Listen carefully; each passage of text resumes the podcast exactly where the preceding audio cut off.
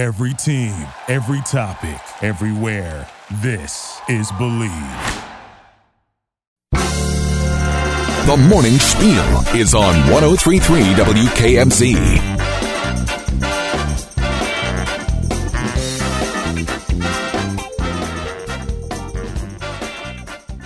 As always, every Tuesday, we're joined on the line by the host of the Mic Drop podcast and managing editor of West Virginia Sports Now, WV Sports Now, I think is more accurate. Uh, Mike Asti is on the line. Mike, what's going on, man? How are you this morning? I'm doing well. I'm feeding my daughter breakfast, and you can't see me because this is radio, but dancing along your intro music. Well, it's funny. I helping us pick up the steam here in it, the morning. It is very, very dancey music. I know. I know it is. It's almost like you can't help it. Yeah, and I what's funny too. I was gonna I was gonna ask if you were on, on double duty this morning because the folks who who have not listened to the show before, Mike is often uh, half parenting and, and half half on this show. Yeah, multimedia journalist slash girl dad is my title right now.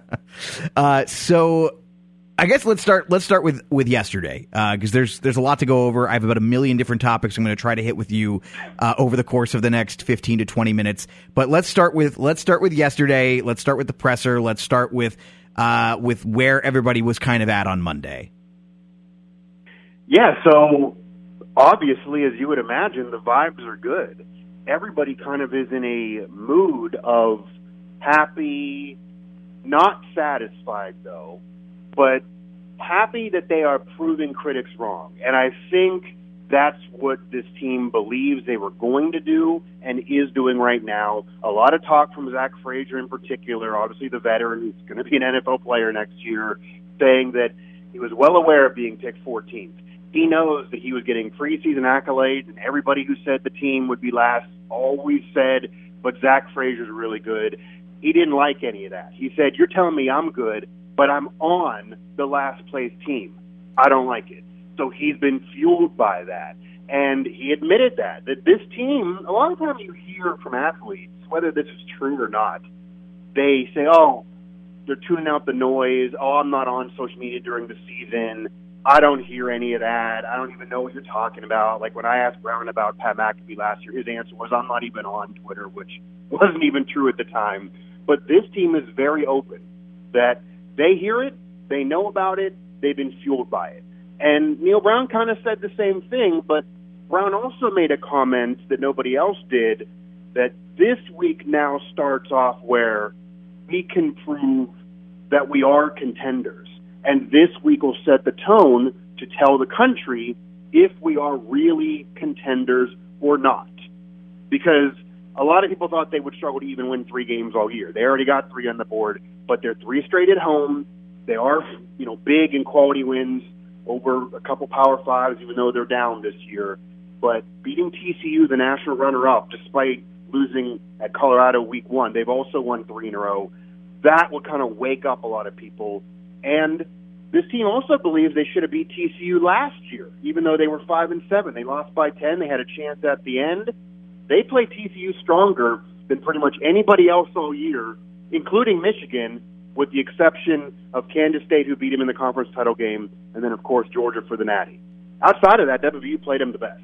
So they are fueled, they are ready, but they know that what's happened so far in the season does not matter if they collapse the rest of the way. Right. And we'll we'll get into TCU at some point, but I, I guess fair to say based on what you're describing, because I keep hearing this word get thrown around among a number of different members of of the uh, media, people who cover West Virginia University sports and, and particularly WVU football.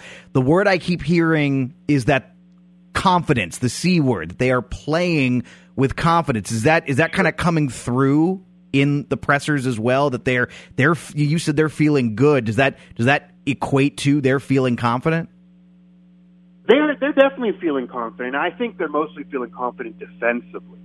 I mean the offense does believe they they have big plays that they left on the field. They do believe they can be better.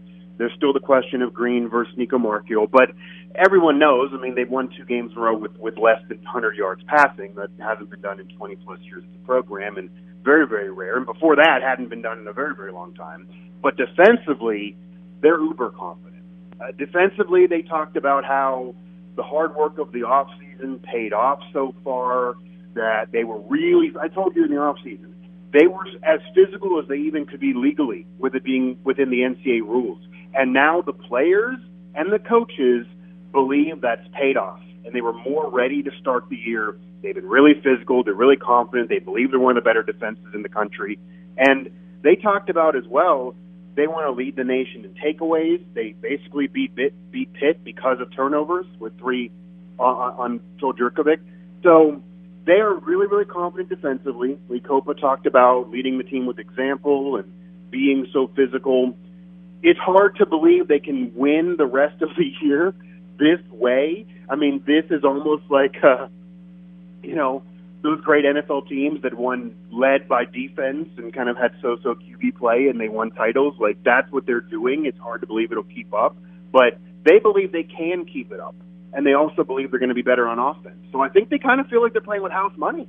Yeah. They also keep bringing up the only loss they got is to a Penn State team that's top ten right now. They feel like is a playoff team, blowing people's doors off and when you're seeing strength of schedule rankings, because this doesn't matter, but there are people out there that really get into strength of schedule. I saw a ranking out there from Kelley Ford on ranking teams based on how many other Power Five teams, percentage wise, would have the same record. So, like Maryland's 4 0, but they believe 80% of the Power Five teams in the country plus would have the same record because they haven't played anybody good. West Virginia, they have them I believe, ranked 21st in the nation because their strength of schedule has been so hard. And it, it isn't as hard as it was supposed to be at the beginning of the year, but it's still top 30 despite some teams being down. So, yeah, they are definitely confident. Yeah.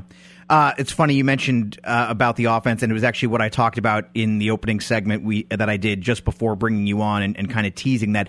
And a, a, uh, mutual friend of ours and friend of the show, uh, uh who you know well, Chris Haynes, uh, actually yeah. said to me a couple of weeks ago uh, after the the Pitt win. He goes, "I didn't realize that uh, we had become a, a military academy." And uh, that is kind of how that is kind of how West Virginia has been, in a way, playing it with, with great defense and for the most part, uh, uh, you know, a, a, diverse and good running game. Though certainly there were Sure. issues with that at times against uh, Texas Tech and even against Pitt as well. I think the team only averaged three yards a carry against Pitt, though uh, uh, Donaldson yeah. averaged five. So take that for what it's worth. But so I, I think it is. It, it, you know, you make kind of an interesting point there that you know, and it's the same one that I think that I was kind of hinting at. Is this really sustainable? And and is it fair to say that?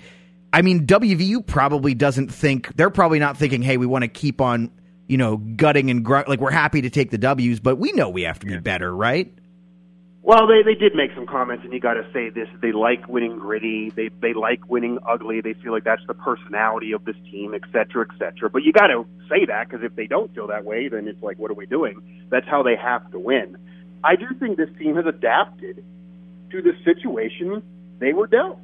I mean, you had even Garrett Greene was an inexperienced starter. He hadn't started a full season. He hadn't started a week one before. He was getting better, but when he goes down, then you have a kid who basically had played a little bit of mop up duty the year before, all the hype in the world, but not really ready. It wasn't their plan, and they adapted and became the running team that everyone knew they could be with all these running backs and kind of just try to do enough and play smarter the weirdest thing to me, Alex, is normally when a team wins ugly with minimal passing play from the QB, and he did have 72 yards on the ground, but minimal through the air, you got to be smart, mistake free. Usually those teams, like when Trent Dilfer was leading the 2000 Ravens, he didn't turn it over at all, even though they didn't score any points. Nico fumbled it against Pitt, boneheaded play, two picks against Texas Tech. This is off script like three turnovers in two games against Power Five teams when you don't throw the ball hardly at all. That does not lead anyone to success, but they are winning. Maybe it's because the opponents. We're going to figure it all out. I do think, though, they're going to need to throw the ball a little bit more. But off of what you're saying, to be fair, and Brown brought this up, the rest of the team offensively, with some stars there, they're not helping the kid. So Nico's inexperienced. You can't expect him to be a Heisman winner, all of that. He's not been good enough. Devin Carter brought in to be a number one, hasn't played like it. His grandma did pass away, but he hasn't played well. DJ played great against Pitt, but not against Texas Tech. Had a real bad day. That was kind of a theme. They all brought it up. He can't have bad days, and he had a bad one. And the rest of the running backs have been okay. but they haven't set the world on fire like some were predicting. Receiver overall, they dropped passes. They weren't running correct routes. Nico overthrew him on some. Of course, the Hudson Clement one. Yeah. It would have been a big play to end it. He was way late on the throw. Didn't get to him in time.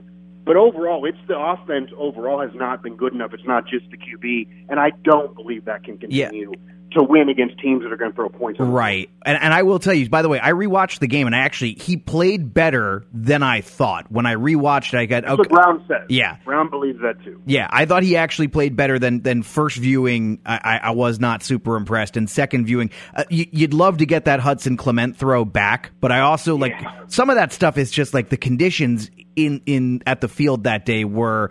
I mean, they they it's it's funny. I was out. Uh, at one of the tailgates, helping my students with something uh, for a show that they were doing, a WVU football show that they were doing, and we were getting poured on from like one to 1.30, 2 o'clock in that range there.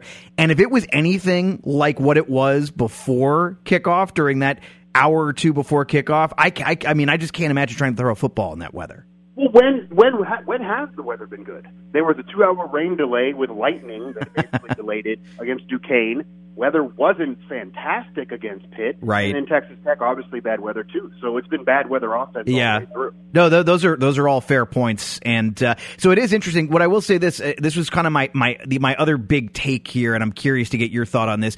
That I think Neal Brown has done honest honestly has done an exceptional job, and and my argument, my number one argument for this, more than anything else, is that if you look at how hard it is to get guys to buy into winning ugly and the scenarios that have occurred, like I don't think the Mountaineers would win ugly by choice, but what happens? Oh, you lose your starting quarterback six snaps in against your arch rival. And oh, the weather is absolutely horrendous and you're starting uh, a backup quarterback uh, for the first time in his career. Like, you know, it, it seems like they they have kind of not had a choice to win ugly and they've risen to that occasion and and been patient and conservative when necessary because you, you you can't go uh, and and do really really crazy stuff in when the game script is like that. And to the Mountaineers credit I, it kind of seems like they have they have uh, paid attention and followed Brown's direction. And and if that is indeed I mean I'm I'm speculating a little here but I assume that that is kind of coming from the top that level of patience in two games like this in back to back weeks.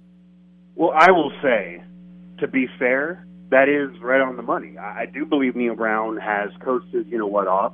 I do believe that while his tenure has not nearly been good enough, and he deserved to be on the hot seat this year, and if they end up with a losing season, he does deserve to be fired. That right now he's absolutely on a path to come back. If they get in a bowl game or more, he will be back. He could be more right now, and this team has adapted to his personality. He started off the year, I told you this, with kind of a I don't give a you know what, where he was talking about, hey, the schedule's trash. The guy who made the schedule before was dumb. These are quotes. Like, we're playing all these teams. Everyone predicts us to be last. I guarantee we won't. This team is full of doubters. They're all of his personality. His back's against the wall.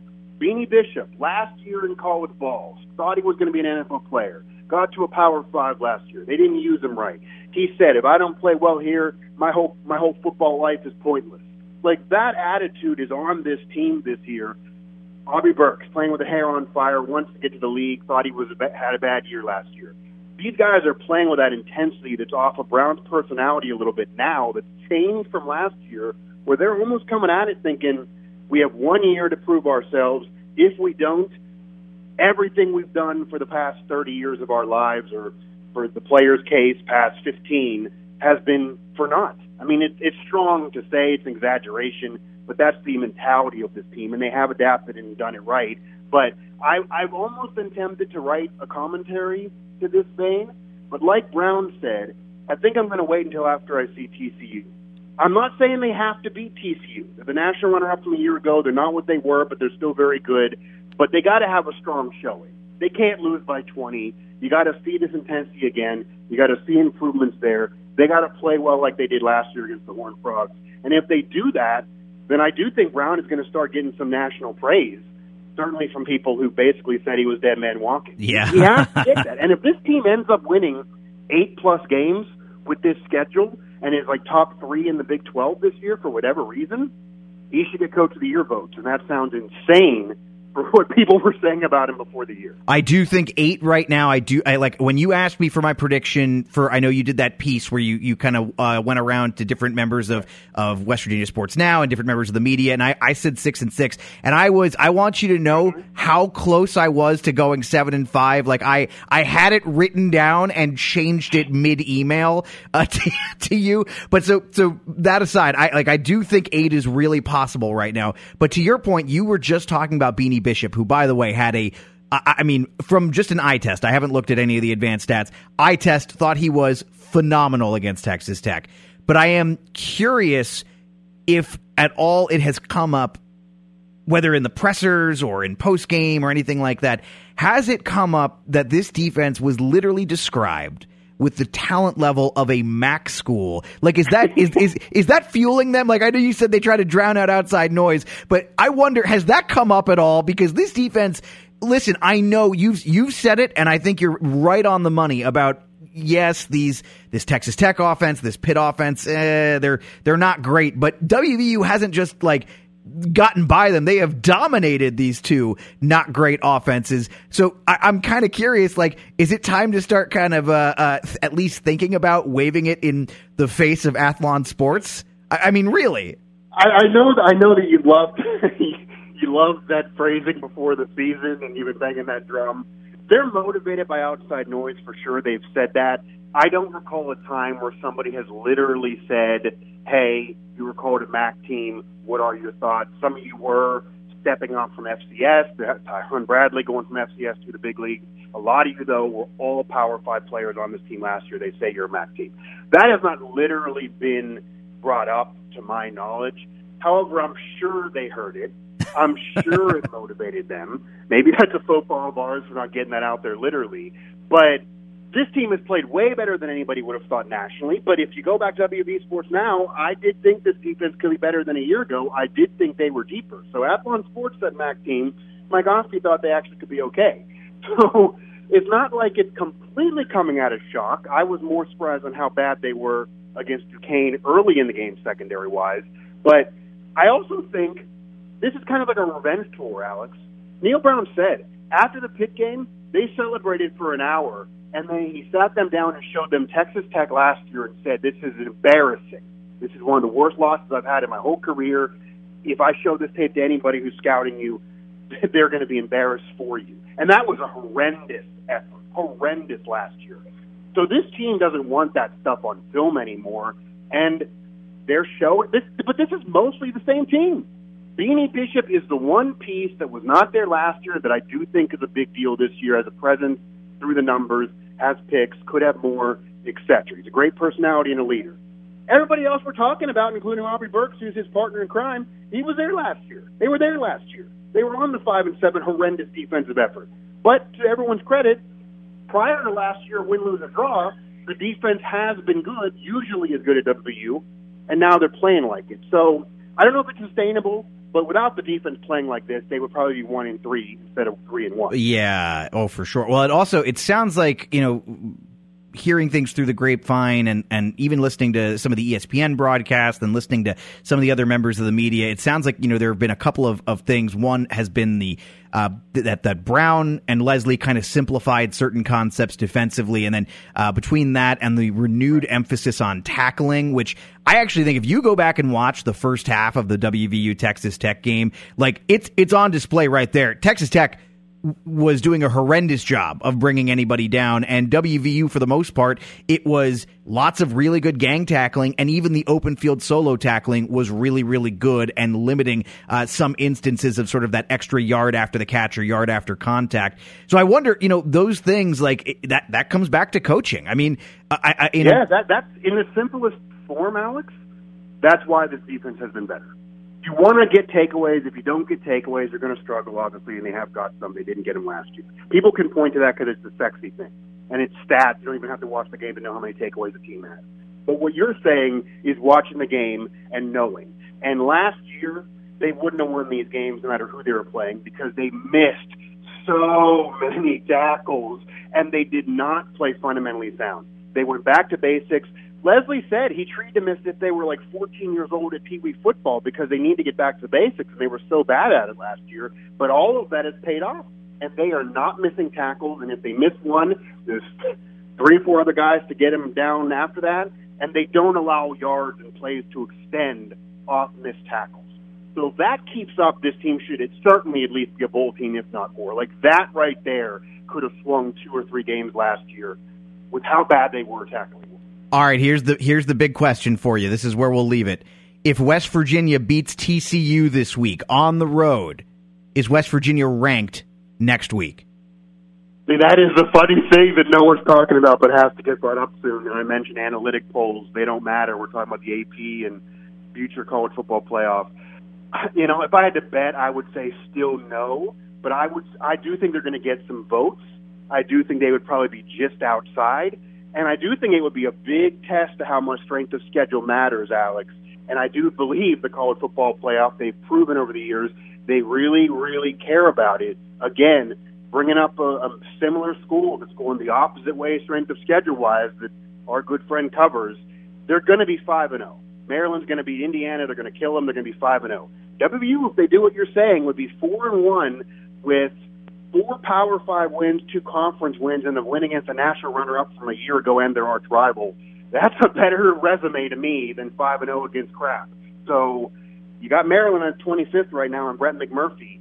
Does he switch them and put WVU there, or how does he legitimize putting Maryland there and not West Virginia when their only loss is to Penn State, a potential playoff team? It'll be very, very interesting. But honestly, none of that really matters because if they keep on clipping wins, they're going to be right there regardless of where they're ranked. But yeah, that'll be very, very interesting. I mean, TCU is a little down from last year, but that's still that would be a major win for West Virginia, and to do it on the road. And I do think having all these primetime games is getting eyeballs on them, so they'll do it again. Prime time, under the lights at night, people watching. If they do that and look good, you just don't know. It'll also be interesting though because I believe Nico's probably starting again unless Garrett gets really, really healthy. And then how do you switch QBs at that point if, you if Nico gets you ranked, even though he hasn't played well? Like they got a weird quarterback controversy here, even though they it seems like they want Garrett to be the guy. They just want him healthy, but the longer we go here and the more wins stack up. I don't know. That was so. That's an interesting, and I, we're running low on time here, but real quick on on the whole Greene Mark Hill thing. I've heard some folks say, well, if if Greene was if Greene was healthy enough to be the emergency quarterback this week, he's probably on track to play. Sure. Do we do we do we buy that right now? I don't buy that yet, and if I had to bet, I still think it's Nico this week. The reason why Greene was emergency QB, to be honest, is they have no other options. Unless they put Rodney Gallagher there because he played it in high school. Sean Boyle is not ready. Neal Brown has said that. There's nobody else. So if Marchiol went down, Greene could go in, and Brown said the reason why he was the emergency is because he could do enough to protect himself, but it'd probably be a lot of handoffs. So I don't think they want to risk Greene unless he's healthy and could be an athlete. But what I do believe is happening is because they're winning, they don't have to rush Greene back. We'll never know this answer, but if they were two and two or even one and three and his career was on the line, would they play Greene at seventy five percent? Probably. But they're three and one. So unless Greene's hundred percent, they don't have to.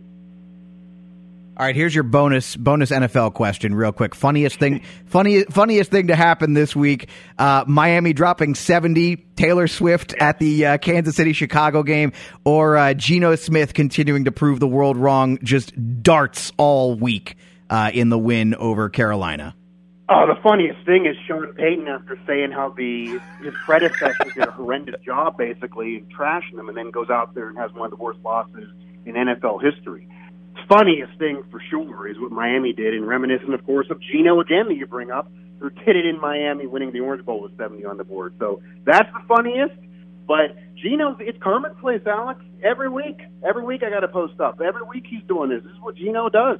I mean, every week he got ice in the veins. It's incredible his career resurgence and and what he's doing, and he plays like this Seattle could win the division and, and then and then more. I mean that that's how Geno's playing. Yeah, uh, I, it's it's been great for me because I'm I'm glad that the Jets are back to the one o'clock games because usually that means I can watch Seattle uh, in the four o'clock slot. So that You're is, still watching Jets football. That's, uh, that's, yeah, it's it's really a problem. I, I really, Mike, I really have a. I might even need you an. got out of the addiction for years. I need an intervention. I need an intervention. Seriously, for the Jets, I might need an intervention. You might need to. You, you and George need to run that. I'll sit you down. Uh, what what do you have coming up this week? So again, obviously WV Sports now, all the coverage. Actually, Josh Eilert speaking today, so Ethan Bach's going to be there to get that. A lot will be there for the basketball season revving up, and we're still waiting for for battle. West Virginia's still waiting for a player that could be there, but still a solid roster despite all the drama. And of course, Mike Drop, you can find it Apple Podcast, Google Play, TuneIn, etc. It'll all be there, and I got some, some major players in college sports media that are going to be on uh, the next few shows, and maybe I'll ask, hey, you're going to rank the Mountaineers if they get a win? If they don't, though, they're probably back to where they were. But I think many fans would take three and two off of what's been going on, the backup QB, and what they thought entering the year as well. Yeah, listen, I would like them to beat TCU, but if they if they lose to TCU and beat Houston, I'm complete because I don't think there's a single Mountaineer fan on planet Earth, or if there are any of us who happen to be in outer space. I don't, I don't, I don't think any WVU fans are prepared for losing to Houston, especially with the way they've played. And you get the bye before that, so that I think we'll really know about Greene. Like Greene should play in that game if they really do want him to be the guy. But I, I did say before the year, you mentioned that preseason post. I mentioned this team could have a strong start, maybe even beat TCU and Pitt. But I have a weird feeling about that Houston game. The more Dana struggles and his job is on the line, he can throw it 45, 50, 60 times in that game, and that'll really test the Mountaineers secondary. But maybe they get some picks. But that'll be very, very big.